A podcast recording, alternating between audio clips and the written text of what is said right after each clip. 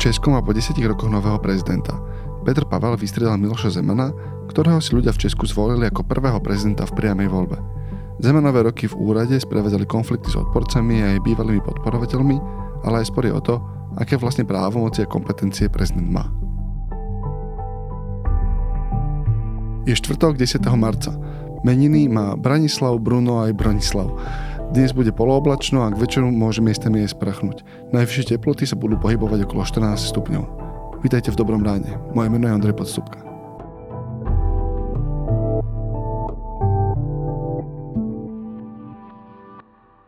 Prejsť prstom po mape? To je nuda. Spoznať svet na štyroch kolesách? To je Ford Kuga. Štýlový a okamžite dostupný Ford Kuga je pripravený vyraziť kamkoľvek sa rozhodnete. Navyše teraz aj s fantastickou zľavou až do desaťtisíc eur. K tomu zadarmo predĺžená záruka na päť rokov alebo stodvadsaťtisíc kilometrov. Nie je na čo čakať, stačí sa len rozhodnúť. Viac info na Ford bodka es ká.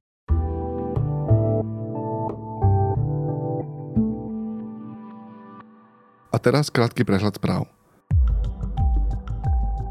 Rusko podniklo rozsiahly raketový útok na Ukrajinu. V krajine spôsobil výpadky dodávok elektrického prúdu a aj meškanie vlakov. V priebehu štvrtka sa ale už podarilo dodávky elektriny postupne obnovovať.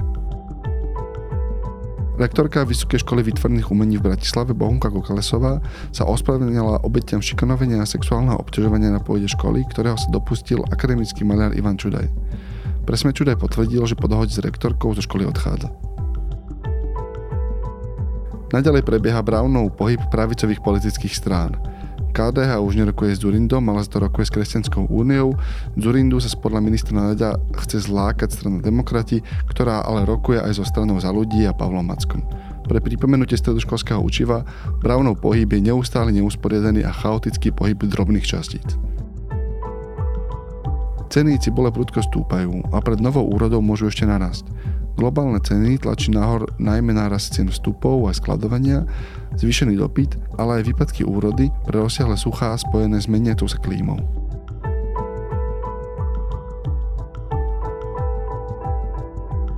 Viac takýchto správ nájdete na webe SmeSK.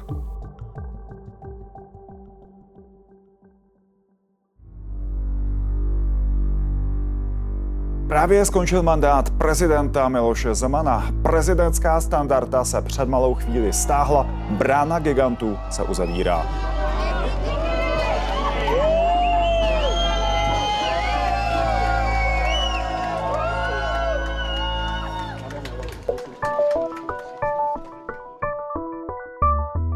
Miloš Zeman strávil ve funkci prezidenta republiky dvě období, tedy deset let.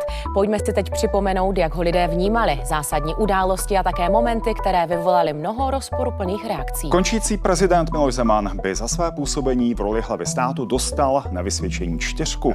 Lidé ho nepovažují za morální autoritu. Miloš Zeman je určitě jedna z největších osobností naší politiky od revoluce. Mimochodem je to člověk, který byl vyhozen z práce bývalým režimem. Pro ostřejší slova nešel mnohdy daleko. Někteří odborníci na politický marketing dokonce tvrdí, že vulgárně mluvil schválně, aby provokoval a zaujal určitou skupinu lidí. Z mého pohledu prezident Zeman v každém případě chválil to, co se mu líbilo, kritizoval to, co se mu nelíbilo. Myslím, že to dělal nehledě na nějakou politickou stranu. Během své kariéry byl pověstný svým vztahem k novinářům. Někdy šlo o bezvýznamnou urážku, jindy o mezinárodní skandál, když prohlásil, že by se novináři měli likvidovat. Jako je pravda, že prostě končí období těch politických titánů a to je potřeba, myslím, že jako hlavně vyzdvihnout a uvidíme, jestli se vlastně zrodí noví titánové, zda budou nové politické osobnosti a podobně. O tom, aký bol Miloš Zeman prezident a ako vlastne zmenil vnímanie politiky a aj úlohy prezidenta v Česku, sa budeme rozprávať s reportérom denníka SME Matúšom Krčmárikom. Matúš, bol Zeman dobrý prezident? Podľa môjho názoru, ak mám odpovedať jedným slovom, tak nie. Ak dvomi slovami, tak určite nie. Prečo nie? Ak čakáme od prezidenta nejakú snahu zastávať sa napríklad najslabších, snahu zjednotiť občanov, prípadne aj prinášať myšlienky, ale s cieľom posunúť krajinu dopredu a nie presadzovať vlastnú ješitnosť, vlastnú pomstichtivosť ak od prezidenta očakávame, že sa bude riadiť tým, čo je písané v ústave a nie len možno doslovne písané, ale aj tým, ako je myslená a teda, že bude vedieť, čo je miesto prezidenta, parlamentu a vlády. Ak očakávame, že prezident nebude vulgárny, ale bude nejakým spôsobom kultivovať spoločnosť, ak očakávame, že v kampani nebude klamať, preháňať a vyvolávať strach, čo snáď očakávame, tak nič z tohto Zeman nesplnil. Tak si ešte pripomeň mi si, že ako si tam vlastne dostal, lebo ty si opísal človeka, ktorý, povedzme, že nemá úplne vlohy na to byť prezidentom a napriek tomu si ho Česko dvakrát vybralo v priamej voľbe, teda akože také tie vlastne najviac zastupiteľské voľby, aké si mi predstaviť, Zemených vyhral. Ako sa vlastne dopracoval vlastne k tomu, že ho Češi opakovane zvolili? Ty hovoríš, že nemá vlohy byť prezidentom, ale Zeman má vlohy vyhrať voľby, priame voľby. Takže dostal sa k tomu tak, že Zeman prišiel do politiky v osemdesiatom deviatom Vážení přátelé, nejdříve několik fakt, které Rudé právo nezveřejňuje. Za prvé, pokud jde o podíl výdajů na vzdělání na národním důchodu, kleslo Československo na posledních dvadsať let z dvadsiateho druhého na sedemdesiate druhé místo na svete.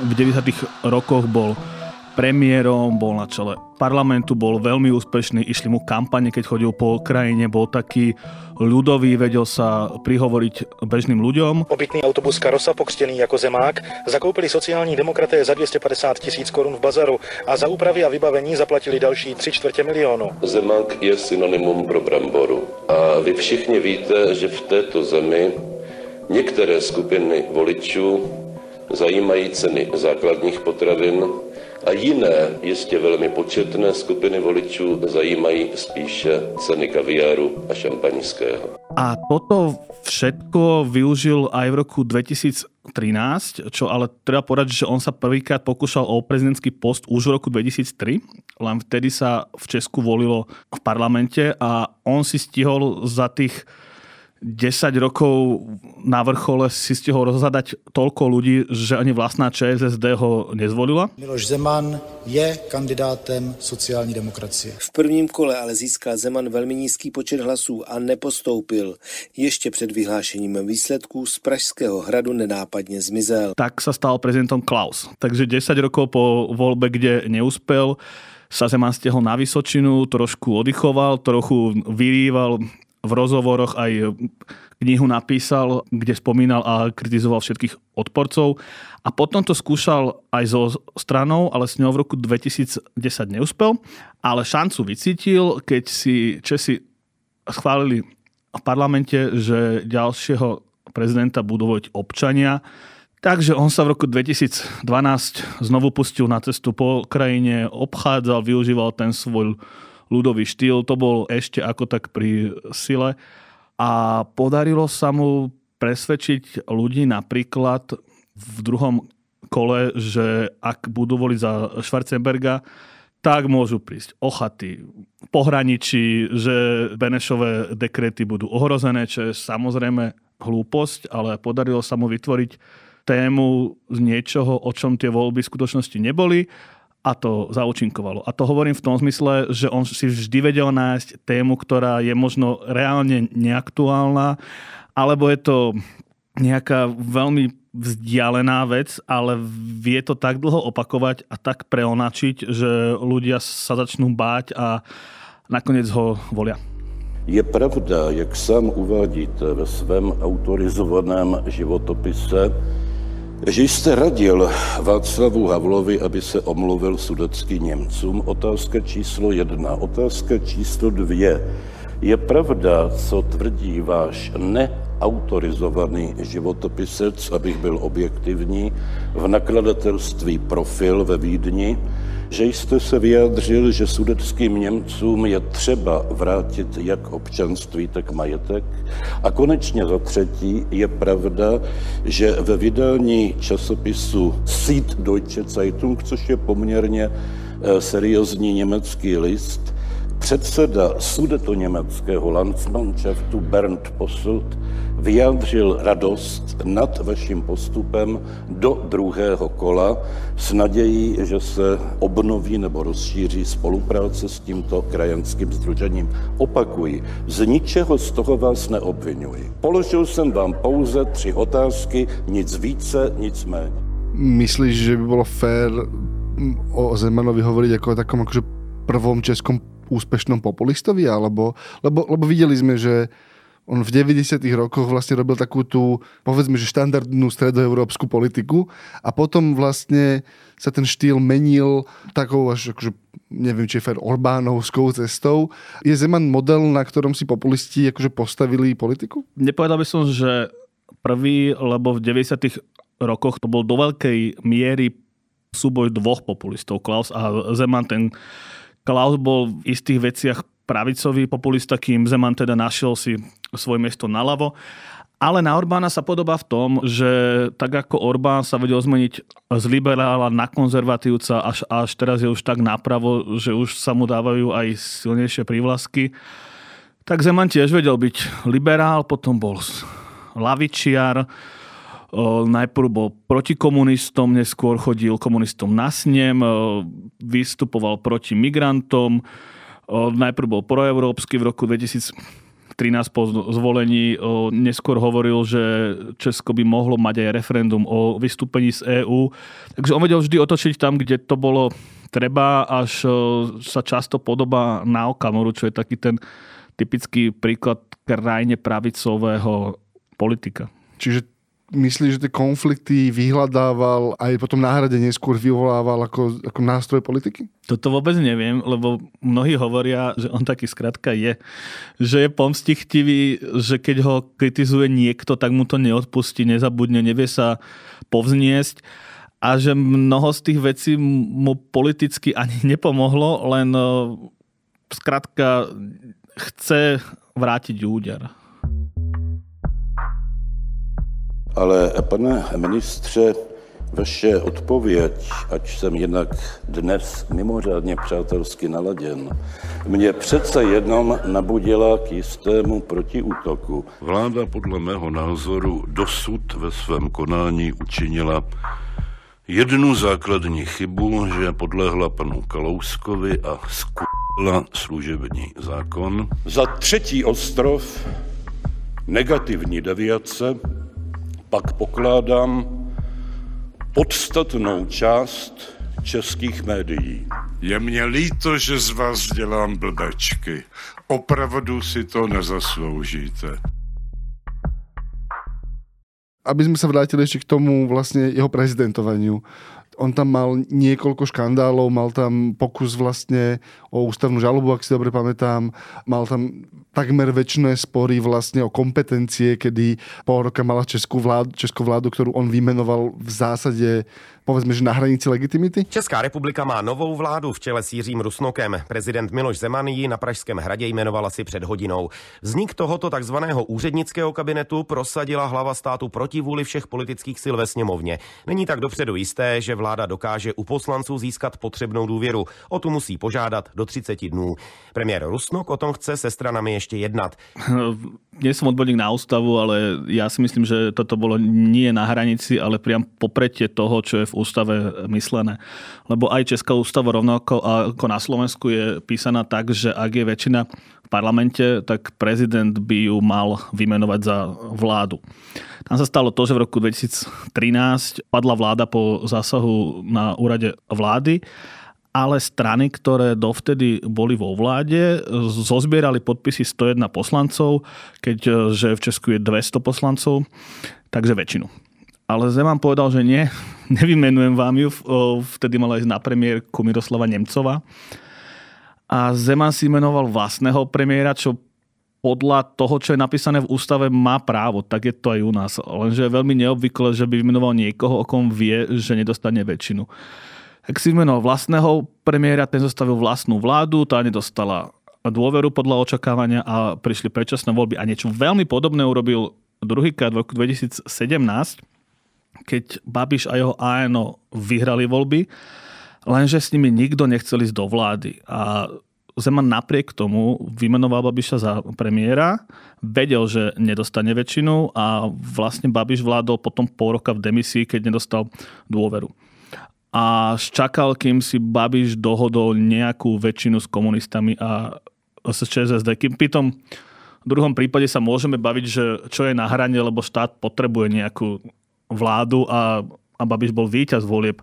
Tak ten prvý príklad je asi úplne jasný, že, že ak je väčšina v parlamente a on si menuje vlastnú vládu, tak je to už prechod na poloprezidentský systém a on to dokonca teraz v poslednom interviu priznal, že to bol taký jeho pokus posunúť právomoci na stranu prezidenta, lebo mal pocit, že keď má mandát od voličov priamy, tak aj právomoci by mal mať silnejšie, lenže zás podobne ako na Slovensku, takto tá ústava nefunguje, takto sa nezmenila, zmenil sa len spôsob, ako sa vyberá prezident, nie to, aké právomoci má. On sa vlastne pokúšalo ústavnú reformu žmurk, žmurk. Ako vyskúšal, nevyšlo, ale, ale takto by asi prezidentovanie nemalo vyzerať. No. Pane prezidente, byla zatím v tom roce dva tisíce třináct snaha nastolit politický systém, nebo k němu ten náš systém alespoň přiblížit? Samozřejmě, že ano. Já vyznávám názor, že přímou volbu prezidenta je zapotřebí legální ústavní cestou rozšířit jeho kompetence, a to minimálně ve dvou oblastech. Za prvé, prezident má mít opět právo. Čiže ak by ste tým mal zhodnotiť, málo toho správania sa v úrade, povedzme, že posledné roky, kde opäť ďalšie konflikty, akoby ďalšie také ako hádzanie polienok, malo to ešte, že politický cieľ, on už vedel, že nemôže ísť znova do volieb, vyzeralo to, že už nemá energiu na akože ďalšiu inú politiku, teda vlastnú stranu alebo niečo. Malo to ešte politický význam, alebo už sme videli naozaj taký ten akože úpadok a ego presvítať? Veľmi treba odlíšiť dve volebné obdobia, ktoré mal. V tom prvom mal menej rokov, viac síl, vedel byť energickejší, vedel si menovať vlastnú vládu, ako sme povedali. Vedel viac chodiť napríklad do Číny a tam hovoriť o tom, ako sa tam prišiel naučiť, ako upokojovať štát.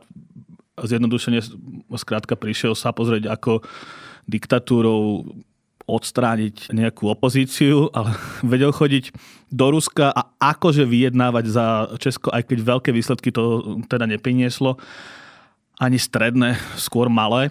A potom po zvolení v roku dvetisícosemnásť už naozaj viditeľne zdravotne na tom bolo zle, už nevládal chodiť ani po krajine a už nevládal byť taký aktívny. Takže v tom prvom období sa skôr dá hovoriť o politike, o niečom, čo malo nejaký cieľ, aj keď mnohí odborníci, ktorí sa v tom vyznajú ešte lepšie ako ja, aj takí sú, naznačujú, že tie ciele boli skôr obchodné v prospech jeho najbližších, ktorých si priniesol na hrad. A to asi pokračovalo aj v druhom volebnom období, keď títo ľudia, tam hovoríme o hovorcovi, o o poradcovi, o kancelárovi. Títo ľudia nad ním získali prakticky absolútnu moc, lebo on už natoľko nevládal, že on napríklad nemal mobil a keď s ním chcel niekto hovoriť, tak musel zavolať niekomu z týchto troch a tí, keď povedali, že prezident je unavený, tak sa, tak sa k nemu skrátka nikto nedovolal. A podobné veci sa teraz v Česku rozprávajú, ako sa to tam na hrade všetko rozkrádalo až do tej miery, že zmysli peniaze zo záchodov, kam verejnosť chodila, keď ste boli na Pražskom hrade a išli ste na záchod, tak tie peniaze asi zmizli. Vratislav Minář si za deset let svého působení v kanceláři Pražského hradu vydělal víc než sedmnáct milionů korun. To je nejvíc ze všech spolupracovníků Miloše Zemana. Informaci uvedla Mladá fronta Dnes. Tajemník hlavy státu Jaroslav Hlinovský pak získal v čele sekretariátu prezidenta přes osm milionů korun čistého a prezidentův mluvčí Jiří Ovčáček si jako šéf tiskového odboru přišel na, na necelých sedm milionů korun. Myslíš, že toto bude ten odkaz Miloša Zemana v českej politike? Takéto akoby kradnutie drobného z misky na záchodoch? To teda nie. Tam za Zemanových rokov, najmä keď bol ešte na vláde, sa kradlo vo veľkom. To, tam nejde o tie drobné. Je to toto, ako si ho budú pamätať ľudia? Ja si myslím, že nie. Ja si myslím, že, že Zeman za tridsať rokov bol výrazným politikom, čo ako som povedal, možno neplatí v posledných rokoch. O ľudia si ho budú pamätať tými bonmotmi, akože, že ako je vtipný, ale podľa mňa, mňa sú to väčšinou nezmyselné veci, ale o ľudia si pamätajú, ľudia si ho zapamätajú ako toho, kto mal rád tlačenku a becherovku a nebol to ten snob, ktorý chodí na stejky a na whisky napríklad. Ľudia si budú pamätať, ako sa dohodol s Klausom v rokoch deväťdesiatosem až dvetisícdva na opozičnej zmluve a ako si prerozdelil Česko, čo bolo ešte na ďalších desať rokov, ak nie viac, s základom pre korupciu, lebo si, si skrátka podosadzovali ľudí po krajine. Ľudia si budú pamätať, ako v prezidentskom úrade rozhádáva spoločnosť. Čo si ľudia nebudú pamätať, podľa mňa, je nejaká konkrétna politika. Hmm.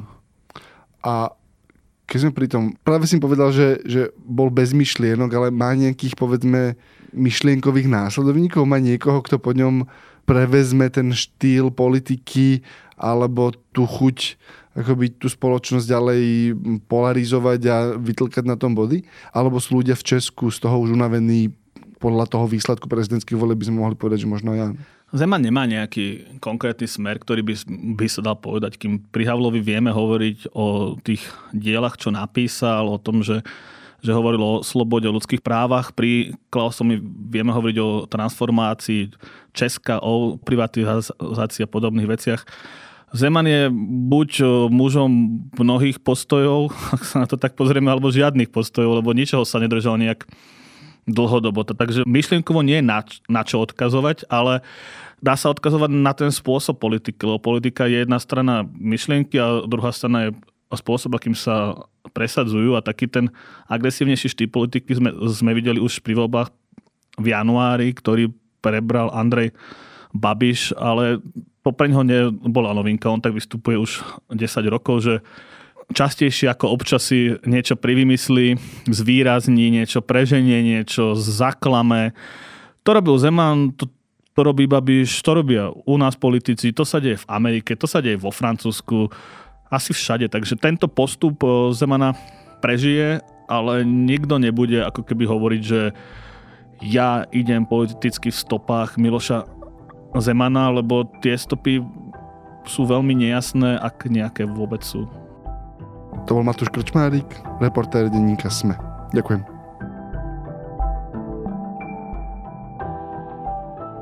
Moje odporúčanie do dnes je kniha s názvom Deti času od Adriana Čajkovského.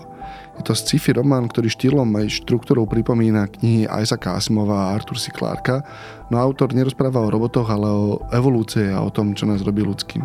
Je to naozaj skvelá kniha, jeden z najlepších sci-fi románov, aké som čítal za posledných rokov, teda ak akurát netrpíte akutnou arachnofóbiou, a vtedy radšej nie. Dnes vychádza aj nový diel podcastov Piatoček a Tech ef em. V sobotu vyjde Klík a v nedeľu Dejiny. Na produkcii podcastu Dobré ráno sa podielajú aj Marek Franko, Adam Blaško, Viktor Hlavetovič a Kristina Janščová.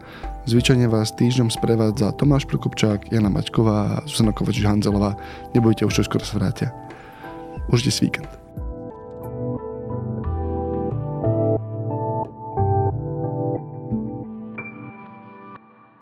Aj vy máte pocit, že história je divadlo, ktoré sa stále opakuje, len občas mení obsadenie a kulisy? Alebo skôr pozeráte na minulosť ako na mnohovrstevnú skladačku a záhadu, ktorá vás vťahuje a láka objavovať neznámy svet? Alebo sú dejiny len výmyslom tých, ktorí o nich hovoria? To je len zopár otázok, o ktorých budete premýšľať pri počúvaní pravidelného podcastu Dejiny denníka SME. Odpoveď vždy nedostanete, ale už hľadanie a objavovanie je zážitok. Moje meno je Jaro Valent a každú nedeľu sa spolu s hosťom vydávame na túto poznávaciu cestu.